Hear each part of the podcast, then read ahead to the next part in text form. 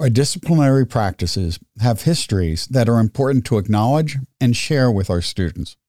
In this episode, we discuss jazz dance, its roots, and how instructors can decolonize the curriculum.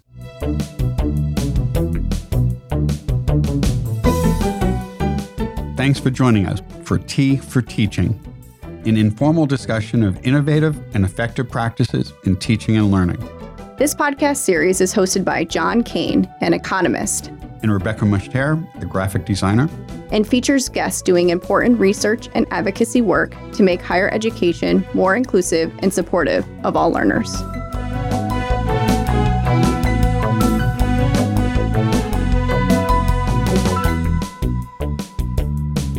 Our guests today are Lindsay Guarino, Carlos Jones, and Wendy Oliver. Lindsay is an associate professor of dance and chair of the Department of Music, Theater, and Dance at Salve Regina University. Carlos Jones is a professor of musical theater and dance and associate dean of the School of Arts and Sciences at the State University of New York College at Buffalo. He is also a performer and choreographer whose works have appeared on television, film, and regional theater. Wendy Oliver is a professor of dance and chair of the Department of Theater, Dance, and Film at Providence College. Lindsay, Carlos, and Wendy are co editors of Rooted Jazz Dance Africanist Aesthetics and Equity in the 21st Century. Welcome, Lindsay, Carlos, and Wendy. Thank you. Thank you. Hello. Our teas today are Carlos, are you drinking tea? I am. I'm drinking chamomile. Very nice. Nice and relaxing. Yes. Lindsay? I have a big tall glass of ice water. Exciting. but energizing. Yes, it is. Refreshing. Nice ice water on a nice cold wintry day here in upstate New York. yeah, right. it's cold here too in Rhode Island. I'm Wendy. I'm typically drinking jasmine tea. How appropriate. Typically. Hmm. Typically, but today? Meaning my cup is empty. Oh, oh no, that's so sad. and I have English breakfast tea. And I am drinking, and I think at first, the same as you English breakfast tea. John and I never drink the same kind of tea. It's a matter of principle. But this time we didn't have a chance to coordinate that. yeah, we're not in the same place. So we've invited you here today to discuss your new book, Rooted Jazz Dance Africanist Aesthetics and Equity in the 21st Century. Can you tell us a little bit about how this project came about? Wendy and I co edited another textbook called Jazz Dance A History of the Roots and Branches that was published in 2014. And Carlos was a contributing author to that book. That particular book really positioned jazz within its roots. We went to great lengths to study the history of jazz from its roots in West Africa and then looking at the continuum and the things that impacted the continuum. The conversations that emerged from that book were readily acknowledging the roots of jazz. Many people previous to that time weren't necessarily saying the roots of jazz were West African. They maybe had that knowledge, but it was just not central to their teaching or to the discourse in general. The conversations really shifted to look at okay, now we know that the roots are here. We know that this is because of enslavement that we got jazz to this place that it's embedded in our American culture. But what do we do with that as practitioners, as teachers, as educators? How can we make sense of that in the classroom? And how can we have the tools, especially I myself as a white person, how do I do that responsibly? So I remember distinctly Wendy and I having a conversation. We went out and had coffee and lunch and I pitched her this idea for a new book. And in that conversation, we were like, we need Carlos to do this with us, or else this book can't happen. And I think Wendy emailed Carlos, and Carlos was like, yeah, I'm in. And the idea was born. It was that simple. Yep. Am I missing anything there, Wendy? I think that was a great summary. And I said yes, and off we ran. so, how did you select the contributors for this project? Well, many ways. I think we started by inviting people from our first book, who were all jazz experts, to submit an abstract for this book. We knew that this book was going to have a different frame of reference. So we weren't automatically going to keep the same authors, but we invited them to give us their ideas. And we were in the midst of making an outline for the book because we didn't want to just have an anthology of random articles about jazz dance. We wanted to have it make sense and have a particular pattern that led somewhere that had a logical progression. And we did that. I think we must have revised our outline about 10 times at least, right? yep. What we did was we looked at the abstracts we had, and then if they didn't all match up with our outline, we posted a call for authors on several websites where professional dancers congregate, and we were able to find people that way. Can you talk a little bit about how the traditional approach to teaching jazz might mislead students about the origins of jazz dance and why this book is so important? Well, I think that most of us have learned jazz dance either through initially a studio system, meaning private studios, you know, go to class, take your children to class, then moving through the academic system, higher education, particularly if we are getting degrees and moving forward. And what has been traditionally or typically taught throughout all the years is a version of jazz dance that did not embrace or incorporate or use rooted material. And if it was, it wasn't specifically identified. And that has been really by and large the large experience of that. Even I would say to what most people see presented either in television film, on stage, what you would see has no real connection to the roots of where it began. So that teaching of jazz dance, many of us have experienced that. It's not until you have these personal investigations, as we've done, to really go back and go, where does this come from and how did we get here? Do you then start to unearth all of that that's happening? Now, that's not to say that rooted jazz dance wasn't going on, but it hasn't necessarily been mainstream or giving the platform or the space to be seen and carried and moved forward. And there are many layers to how that has happened. I would say that is how the traditional approach to teaching it has happened in our country since, I'm going to say, the mid 20th century, when it began to be popular and began to be used as a commodity. That shifted it and changed. And so there was a split in who owned it and who moved it forward. The voices that carried it forward had the means, capacity, power, etc., to move it forward, moved it forward without acknowledgement of those people that were the innovators in the beginning, which were primarily African American people, and it was rooted in African aesthetics. So that is the training and teaching that has happened throughout. Also, in higher education, the dance departments were predominantly oriented around modern dance in the early part of the 20th century, and jazz dance wasn't really part of the curriculum at all. So it was pretty much ignored in colleges and universities for a long time. When it did become more popular in higher education, probably in the late 70s or so, I think the kinds of jazz dance that were being taught were mainly from a white perspective rather than a black perspective. And the majority of people teaching in higher education, not only in that time, but also today, are still white. So that really skewed the presentation of the material. Also, adding on to that, one thing that is worth noting is when you look at jazz music, where that's situated within academia, jazz dance never found its grounding in the same way. So, jazz music has been part of institutions for decades now. There's festivals, there's conferences, there's journals, there's all this energy around jazz. It also goes without being said that it is also moving towards whiteness. The very act of putting jazz music in the academy stripped jazz music from its Black American culture and from a place where it's social and communal. And although there have been movements in a direction that is honoring the Black American roots within music, a lot of the jazz music programs in academia are more white than Black.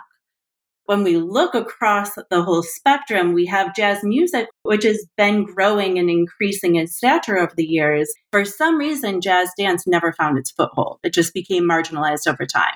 And we make that very direct connection in the book to racism jazz reflects racism in America. For our listeners who are not as familiar with the history of jazz dance, could you provide a little bit more information about where jazz dance got its start? Okay. Ooh, this is so dense. So, in the interest of time, I'm going to kind of move through this very quickly. There's no doubt that enslavement and the movement of Africa migrating to the country came in contact with other cultures, and that is the birth of jazz. That happens because of exchange of ideas and so forth. You really can connect it back to early spirituals because of all that communal and work within the family unit and the soul and the spirit and joy, and then connect it into early forms of entertainment in terms of minstrelsy and ragtime and involved and moving forward. As it evolves and we get to what we know as jazz, true jazz, which is coming into the earlier 20th century, and we have that explosion, and you get to the 20s and Harlem Renaissance and all this stuff. It is amalgamation of all those experiences up to that point. So that jazz, that movement that occurred and that happened, speak specifically about jazz movement, dance, comes out of that, is earthed out of that experience of African Americans who are having the opportunity coming off of the late 1800s and so forth, and having an opportunity as we move into the 20th century to explore and be and have a culture that is vibrant. Their communities where now they're growing in education and they're having all these experiences. And so they have these places where they dance and they can go and be free and be in their own environment, which many of us have heard about the nightclubs and the Savoy Ballroom. All of that jazz stuff happens there. And that's when the innovation and aligns with the music and it goes. And we build these steps, which we call rooted, that are happening. Swing, Lindy, etc. Going that way. What happens is as our country begins to love it and it's massive and everybody's enjoying it, and there's opportunity to make it into a commodity to sell and be commercial, and we put it into platforms, as I spoke before, television, film, musical theater at that time. And then there became a few people that decided it would need a codification to teach it and train it and move it forward. And as they did that, they began infusing Eurocentric forms, ballet, etc., and so forth. That primary space of that, and I'm talking about jazz dance again, the movement, actually fractures it. That's what we call the continuum now, because we live on a continuum of the jazz dance and what it looks like. Fractures it and it begins to have all of these offshoots of what people call styles of jazz as it fits that venue. Musical theater jazz, commercial jazz, club jazz. These things start happening as people start infusing other things on top of it. That's what gets translated forward. And we started teaching it in studios and we started teaching it in different ways. But what gets left behind in that process are those rooted African American and African aesthetics. That gets left behind in favor of these other things, which seem to be, for lack of a better term, more refined. And so we moved that technique out, and now we're seeing something that looks more akin to ballet or modern or other things. And it gets commercialized and moved into other forms. And also, our music changes. So we get into the late 20th century and our music changes, and jazz music goes one way. And as we electrify a little bit more, and rock and roll and soul and all that comes in. So, jazz in a social form, jazz dance, as we sell it in our commodity, follows that path. It leaves jazz music and follows that other path. So what you see today is that stuff that was created so that it would fit in Broadway musicals on the Broadway stage. That does not necessarily mean it held onto the roots or something that is in a commercial or something that you see on TV or even in a concert stage. So that's a real quick sort of pathway. Again, it's more detailed. And we have this jazz tree in the book that you can look at that really talks about all that. It really illustrates how it fractures out. And there happens to be an excellent book on that coming out very shortly. right, exactly. But I was going to add, Carlos, the tree is such a helpful analogy for someone that isn't familiar with jazz because the tree shows the roots in West Africa, but then the influences that come in later are European. But then there's also all of this movement because of the diaspora, the way that the enslaved were bought and sold across continents and through the Caribbean into South America, into the southern part of North America. And then from there, the very core, the trunk of the tree, all the way from the roots till today, is still situated in Blackness. And as you get into the branches, that's where we see these European cultural ideologies that are really centering other forms and decentering the Black American roots. And that's really important to really note what Lindsay just said, because what happens is, and this cycles back to the question you just said earlier, where we have been giving tribute or homage or paying close attention to are the branches versus the trunk and the core. And in that image of the tree, we also included dance forms like tap and hip hop, which aren't exactly the same as jazz, but they come from the same roots and the same trunk of the tree. Correct. In fact, early tappers were called jazz dancers because they danced to jazz music. They just had rhythm on their feet. Those histories are one and the same. And I think what's also interesting for us is the way that we carried this type of embodied history in us. And as we've made our own efforts to decolonize the knowledge that we hold in our bodies, that's equally as important as discussing the history and the theories and all of the things. So, how can we dismantle these ideologies? How can we interrupt the conventions that reflect something other than what the rooted core of that idea is, what the essence is? And I know for myself, when I was working on our first book, I really started questioning oh, this thing that I'm teaching in the studio is really centering white American ideology. And I had to strip away a lot of the layers because I knew it was there. I was taught all of these things. It just wasn't at the center, it wasn't at the forefront of my practice. And so I think that those are the conversations that we keep having are how do you get to the essence? And that's also, I think, where the elusive, transformative, transcendent power of jazz is. So the closer we get to that, I mean, that's the juicy part. The tree image is really useful for people outside of the discipline, as was a personal story that was shared on a recent podcast episode of Rough Translation by Latasha Barnes, in an episode titled May We Have This Dance, where she talks about exploring the Lindy Hop that she had learned in her family. She's a professional dancer and then traveled to Sweden to learn Lindy Hop. And she was kind of like, why am I doing this? And so hearing that story not too long ago and then hearing your description of the branch really brings that all to life in an interesting way. I think I would say too that, by the way, Latasha is also contributing author in the Rooted Jazz Dance book. But that was so poignant for me because I think that is the experience of many people, particularly African American, because you would think that we would understand and be perpetuating moving forward the experience and the rootedness of our ancestors. And that maybe my fellow authors who are white, a different experience in, as Lindsay said, decolonizing their body and their training experience. But that's not the case. I had to do the same thing too, because what I was taught as I moved through was through the lens of whiteness. And that's all I knew.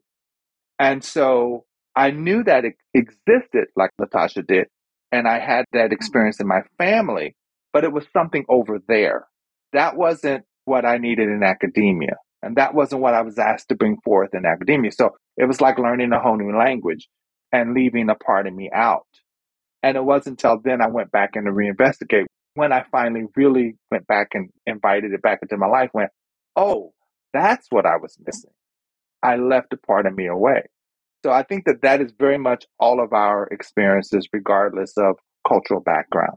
And the irony with that is that there is this dance form that's an Indigenous American language here, and yet it's been marginalized in a way that we're placing value on a form that's coming from a different country. We have this form that, like Carlos is explaining, that's rooted here. It's rooted in our very American experience, and yet we value other things. How does this affect the students who are learning dance? You've talked about this a little bit, Carlos, but in general, what's the impact of having this misappropriation of the roots of jazz dance on the students who are studying it? Well, I think the impact depending on where you look at it. First of all, the art form continues to move forward without all the information. And so you get more and more and more and more of those branches and black fracturing out. So that's one of the impacts. I think for the student, although they may not know this, they have missing information. And we want students in education, regardless of your field, regardless of your subject, to have inquisitive minds and think and ask questions and have full information, not a single information. And I think that in line with how we're looking at education across the board about decolonizing classrooms, have inclusive practices in our teaching, gives us more information. Even to students where the information may not be their primary culture. If you're always only studying about you, then you are sort of myopic in your space. So I think that's what it does for jazz dance.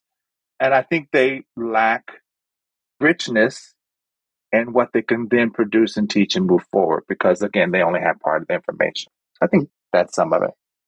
I think this relates to the topic of whitewashing, where you get incomplete information, but it's not just the information isn't complete, but the power structure is such that all of the glory and credit goes to white people for making an art form that really began with African American culture. So the problem isn't just missing information, it's how the imbalance of power and how some people got credit for something that was perhaps not only inappropriate, but it was misleading in a very negative way. And now we're having to correct the problem.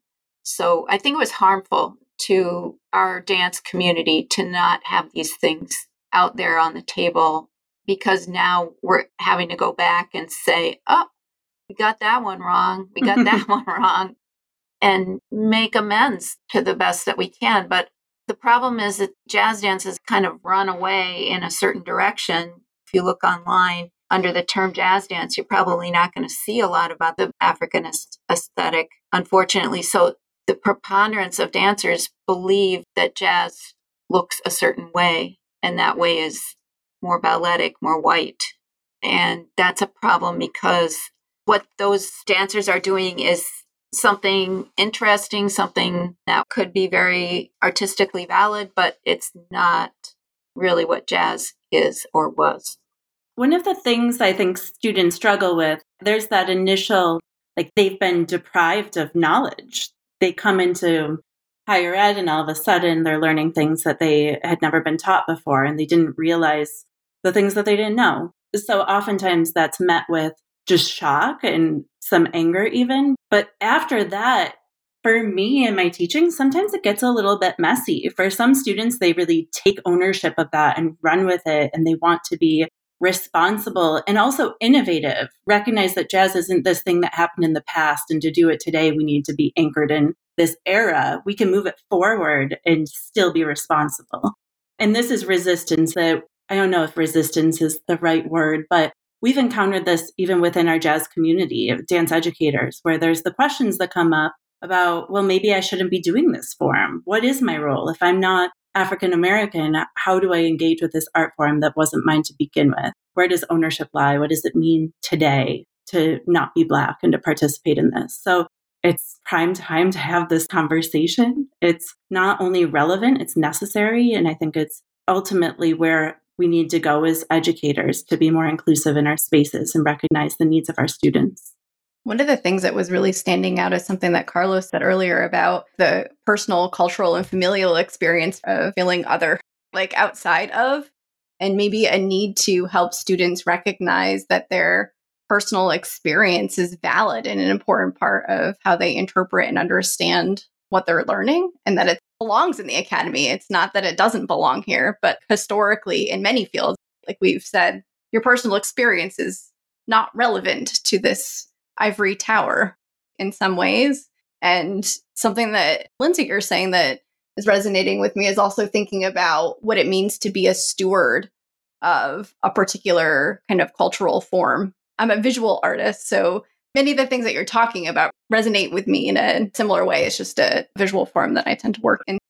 I've just been reading a book about culturally relevant teaching in dance.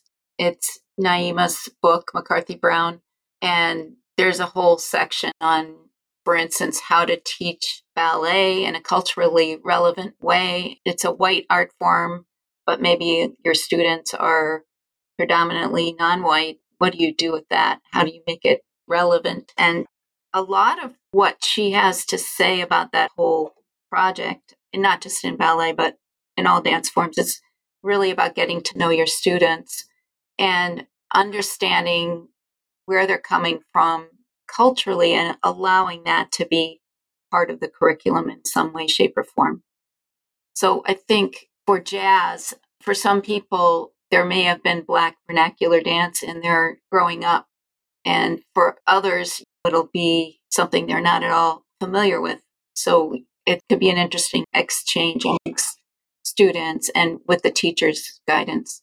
Rebecca, I was just going to say to that point you made, you had alluded previously to the Latasha Barnes NPR podcast, and she used that term cultural surrogate. And I just thought that that was so perfect for what we do, especially as a white person. You're carrying this form with respect and honoring the tradition, but knowing that for me, these aren't my elders, my ancestors, and recognizing what the role of my ancestors possibly was.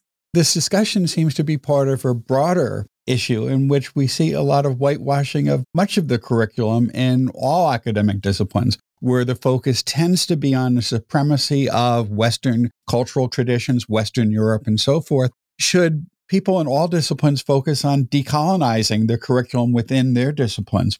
Sure. Well, there's so many diversity, equity, and inclusion efforts right now on campuses across the country that I believe that administrators in higher education, even college presidents, have finally realized that we cannot move forward in the 21st century without doing that. Exactly what you said. We need to do that across the college and across the curriculum.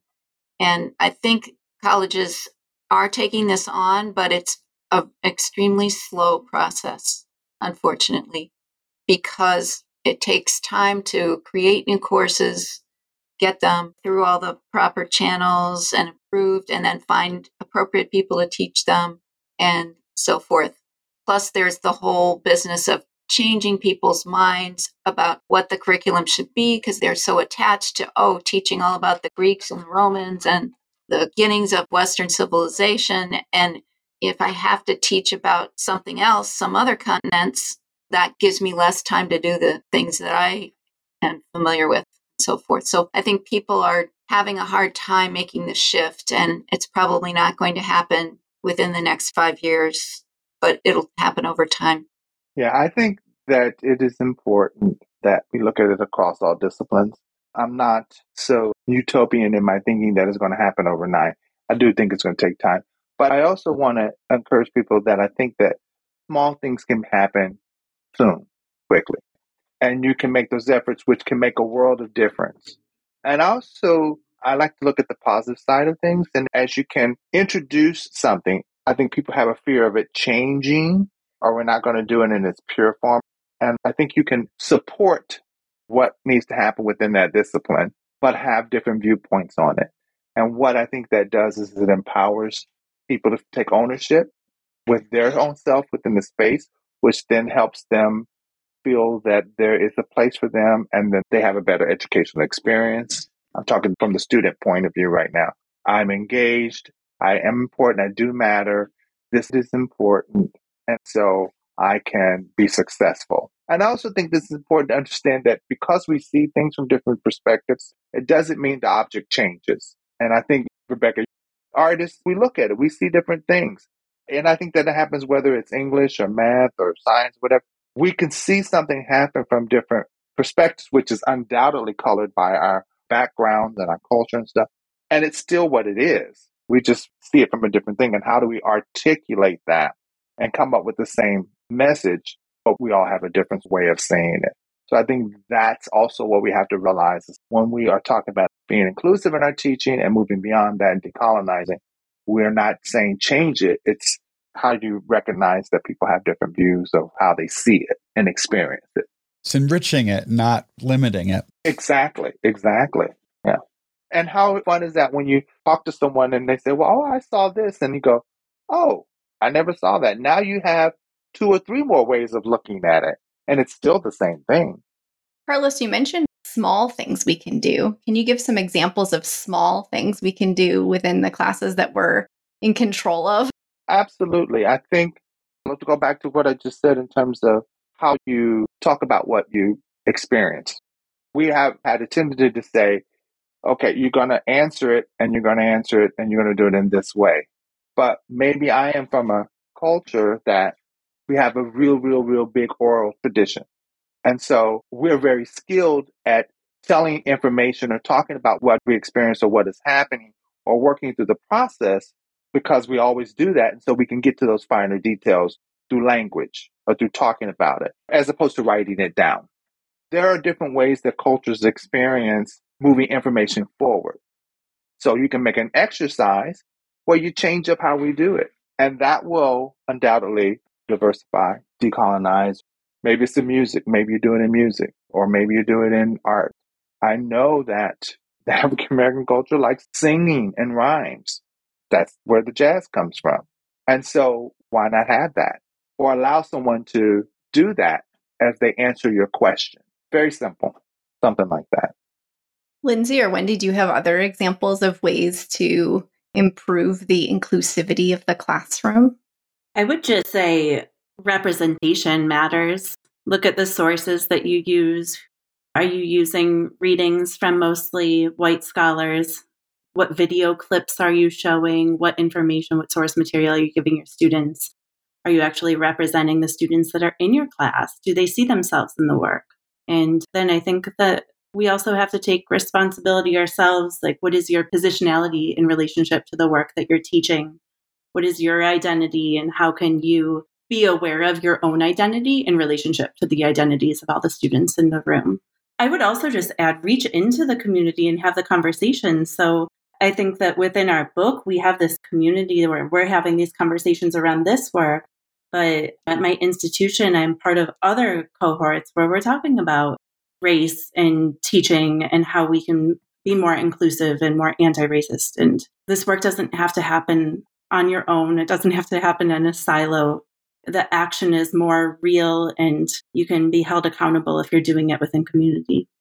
Just as an example, I'm teaching a section of a course which is beginning ballet, and I'm having students read three articles and write a paper on the articles. I was looking for articles that would talk about ballet in different cultures and also with people who aren't white. So I found something on the Final Bow for Yellowface, which is an organization that was created a while back and has been working against stereotyping Asians in ballet, particularly in the Nutcracker. And then there's an article on a Latina dancer who's dancing in this country with a ballet company. And then a woman named Chyrstyn Fentroy, who's a black ballerina who wrote about her experiences in a, a, top ballet company and how she was experiencing whiteness in that company. And all of these articles are just a way to say to students without even having to say anything look, a lot of different people do ballet. Ballet may have been a white form when it started, it is not anymore exclusively a white form. And here are some examples of people who have succeeded. And although there are still issues and problems within the world of ballet, it is much more open than it used to be. I mean, people do it all over the world and it can look different depending on who's making the ballets and who's dancing them. So there's room for a lot of different kinds of people within even the supposedly whitest of dance forms, I think. And then with other dance forms, you can certainly do the same thing. Just find ways of representing, as Lindsay said, who's in your class, looking for ways to make sure that people know that their culture is represented in this art form. And I would just add, without making assumptions about people's identities, I think it's important to talk about their identities. And that's something that I think maybe comes more naturally for those of us in the arts, where there's a lot of self reflection and conversation that happens. But I think it's really important from the beginning of the semester to talk about identity, culture, and then not have to make assumptions about anyone in the room. I found that one of the most interesting responses I had from students by providing different material for them to digest related to design was an article that had them look at the idea that some fonts and typefaces misappropriate other cultures. Their minds were blown. Oh. and they continuously over the semester kept bringing this up like they had never thought about that. It's interesting how one very short article can have such a big mm-hmm. impact on the way mm-hmm. students see something. This book project came together during the never ending pandemic that we're working through now. Could you tell us a little bit about what it was like putting this together and working on this during the global pandemic? Kind of like what we're doing right now. Yeah. We all got on Zoom and talked, and then we went to a couple of conferences before Zoom where we got to meet with people in person. But a lot of it was done on Zoom. Lots of phone calls. Lots of phone calls, the late night questions and sending things back and forth as you edit and you look at it. Yeah, a lot of that. And also just the way that the pandemic, especially that March of 2020 to June, July of that year, how it forced us into isolation, but I think it also kept us connected. And it forced us to really deepen the work that we were doing. I can see the way it comes through in the pages. I'm not sure what the book would have been if we weren't doing it in a pandemic. So I think that there are some aspects of it that allowed us to take really full and complete ownership of what we were doing. And like I said, build within community because no one wanted to be alone during that time period. And this was a way for us to stay connected. And also, the killing of George Floyd was big. That really impacted our discussions as well. Mm-hmm. Yeah, I would say I think that some of the racial civil unrest was actually a focusing thing mm-hmm. because we begin looking at the chapters and what people were trying to contribute. And it was a barometer for staying on task. Like, well, no, that deviates out. This is where we need to be because this is what we have to answer. And if we don't answer that, we can't move it forward. It really did crystallize some things, though. I remember Carlos being on the phone with you one day when we were having that conversation about how people were talking about the roots of jazz. And everyone says the roots are West African and European, right? And I remember us having that conversation where we're not talking about the African American component. How can we be saying this? That became a through line in the book, Carlos, right? And Carlos really pulled that apart for me and opened this whole channel where we were like, we're not talking about those 400 years in between 1619 and the jazz era. And that's where the jazz happened. So I think for us, it really did crystallize a lot of things and gave us permission to talk more openly about them. So I think that's what the pandemic did for that. And as a side note, to bounce off of that, what I think is important to say is that's very important because it's very easy to be idealistic. It's lofty to say it came from Africa, it came from Europe, and have these places which are really wonderful, rich spaces for information. And we know that things came to this experiment we call America, the United States. But what we often don't talk about is what happened in that time because it's painful. But we have to talk about it because out of all of that pain was so many wonderful things that happened. So many wonderful things that happened. Jazz dance is one of them. So we always wrap up by asking the very loaded question what's next? I think what we are excited about, and Wendy and Lindsay, please jump in if I'm missing something, is moving this information forward. So immediately, the book is being released. How do we move it forward? How do we have conversations like this? How do we keep having people have it and take it and move it forward? I think people are excited about getting into the curriculum in a class. So I think that that's what's immediately next. Can we keep this energy moving and having these greater, deeper conversations? I'd love to go to conferences with the three of us and present on the book. It's not just about our work. I mean, a lot of other people wrote for the book, and I think there are a lot of good ideas in the book. Some of it has practical application and could be used in the classroom. Some of it's more theoretical. And the idea is that if enough people in higher education and elsewhere begin to grasp these ideas and get an idea of how to implement them themselves, that we could change the way jazz dance is approached across the country. I mean, that's a pretty big, ambitious goal. Mm-hmm. I'd love to see us at least instigate that concept so that eventually everybody understands that the roots of jazz dance are West African and that it developed because of a particular situation in our country. So eventually, hopefully, it will be taught in a fuller, more complete way. There's a part of jazz that is so personal. And this is actually something that came up in the book where I remember at one point us feeling like some of the chapters just weren't hitting home and we were trying to guide the authors. And then we realized that there were just some places that people needed to talk in the first person. It's not like our traditional scholarship where we're always distancing ourselves or looking at it from a distance. It really does need to come from that place of who you are, how you feel, all of those things coming together. And so I guess my hope is that moving forward, people will take that ownership as an individual to go in the studio and to figure out what jazz is, what rooted jazz is in their own body, in their practice, but then also bring it back to the community. Because as much as jazz is about individuality, it's also about community. So, how do we bring that back together and grow as a community with some shared values and shared understanding. And I think that even cycles back to an earlier question you had, and you were talking about how we decolonize or be more inclusive.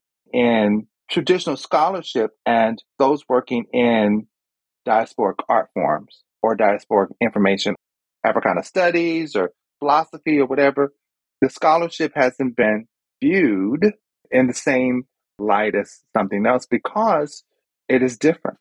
The viewpoint is different. As Lindsay said, it's personal. It's about that journey.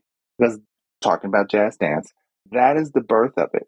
It was about how we experienced it as a community and how you shared that information when you hit that dance floor at any of the clubs, ballrooms, Savoy, or whatever. How you shared that and what information and electricity happened there that is the essence of it. It is so deeply personal. And so to stand out and look at it from way at a distance isn't true to the essence of what it is. And one more thing that we didn't really discuss that I think is important off of Carlos's last point is the way that we really do call for people to explore the jazz music continuum. It's so vast, it's so relevant today there's just an endless wealth of music that you can look to for inspiration. And jazz dance comes from jazz music. I will say, in my own practice, when I was dancing to pop music, it was easy to take it in a direction that wasn't jazz. But when you turn on jazz music, there's something else that comes from there that will keep you tethered to that essence. So, in that similar call, we hope that people will take that step back into the studio and look at their practices I hope that we return to just celebrating the music that gave birth to the form. Thank you so much for sharing some of the history of jazz and your stories around the book. I know there's a lot of valuable information within our conversation for people across a wide variety of disciplines. Thank you for having us. Thank you very much. This has been a joy. Thanks for the invitation. Well, thank you. It's great talking to you.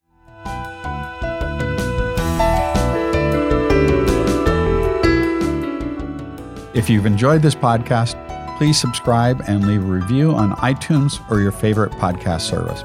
To continue the conversation, join us on our Tea for Teaching Facebook page. You can find show notes, transcripts, and other materials on teaforteaching.com. Music by Michael Gary Brewer. Editing assistance provided by Anna Croyle, Anna Lynn Smith, and Joshua Vega.